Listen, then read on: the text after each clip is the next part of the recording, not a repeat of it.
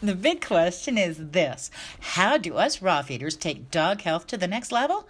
How do we avoid the things that make our dogs sick, promote chronic conditions, disease, and shorten their lives? That's the question, and this podcast will give you the answers because I'm sharing what I've learned after a decade working with clients and watching my own 15 year old pit bull live life to the fullest.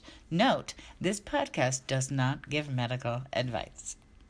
Well, you, who how's it going today? Today, I just want to do a short one on the pros and cons of food grade diatomaceous earth.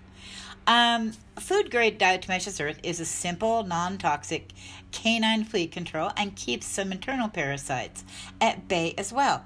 Should you use it? Do you use it? I've met a lot of people who use it and swear by it.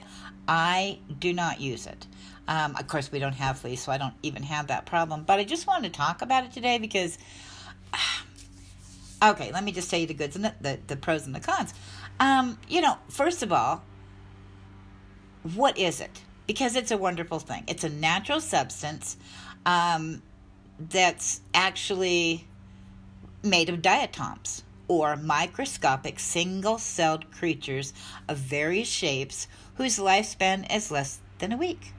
When they die, these mineral crustaceans build up deposits when the area they live in stays undisturbed for like thousands of years. A more accurate name for them could be something like fossil shell shellflower, since that's what's what they are when they're harvested from the earth. The food grade um, label on it lets you know that nothing else was added. Um, I actually had someone tell me she was going to give her dog, actually bought the stuff for swimming pools and was going to give it to her dog. I totally freaked out because that would like kill your dog. Um, so, anyway, but just remember food grade. Um, so, what's good about it is that it's natural. And, you know, so many labels boast the word natural nowadays that it's practically lost its meaning. But this is the real deal and should not ever be overlooked.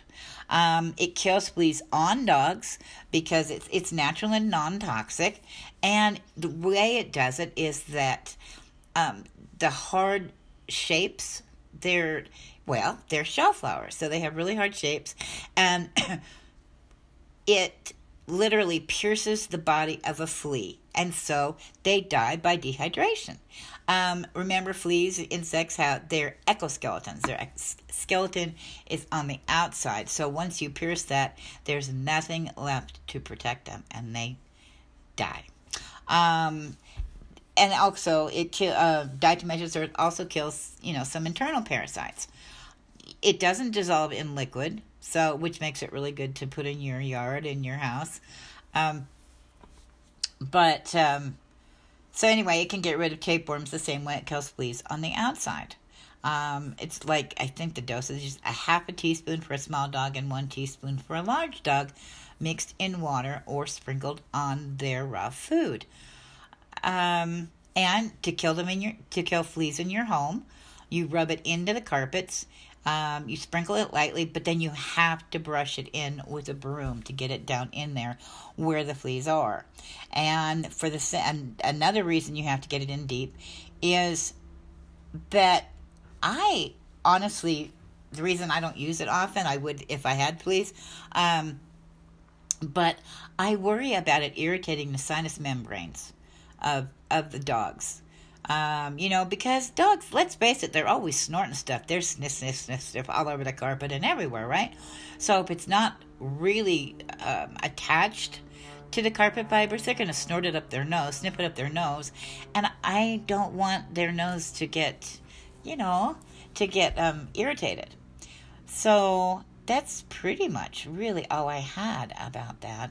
This is probably like the shortest one I've ever done.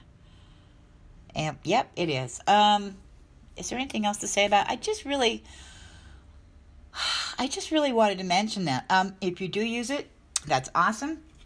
Just do keep an eye on your dog and make sure that he's not getting an irritated nose or anything like that because it's certainly a thousand times better than you know than pesticides but um but that's it and if you want other ways to get rid of fleas um again, it depends on how healthy your dog is because a truly healthy dog really doesn't get fleas.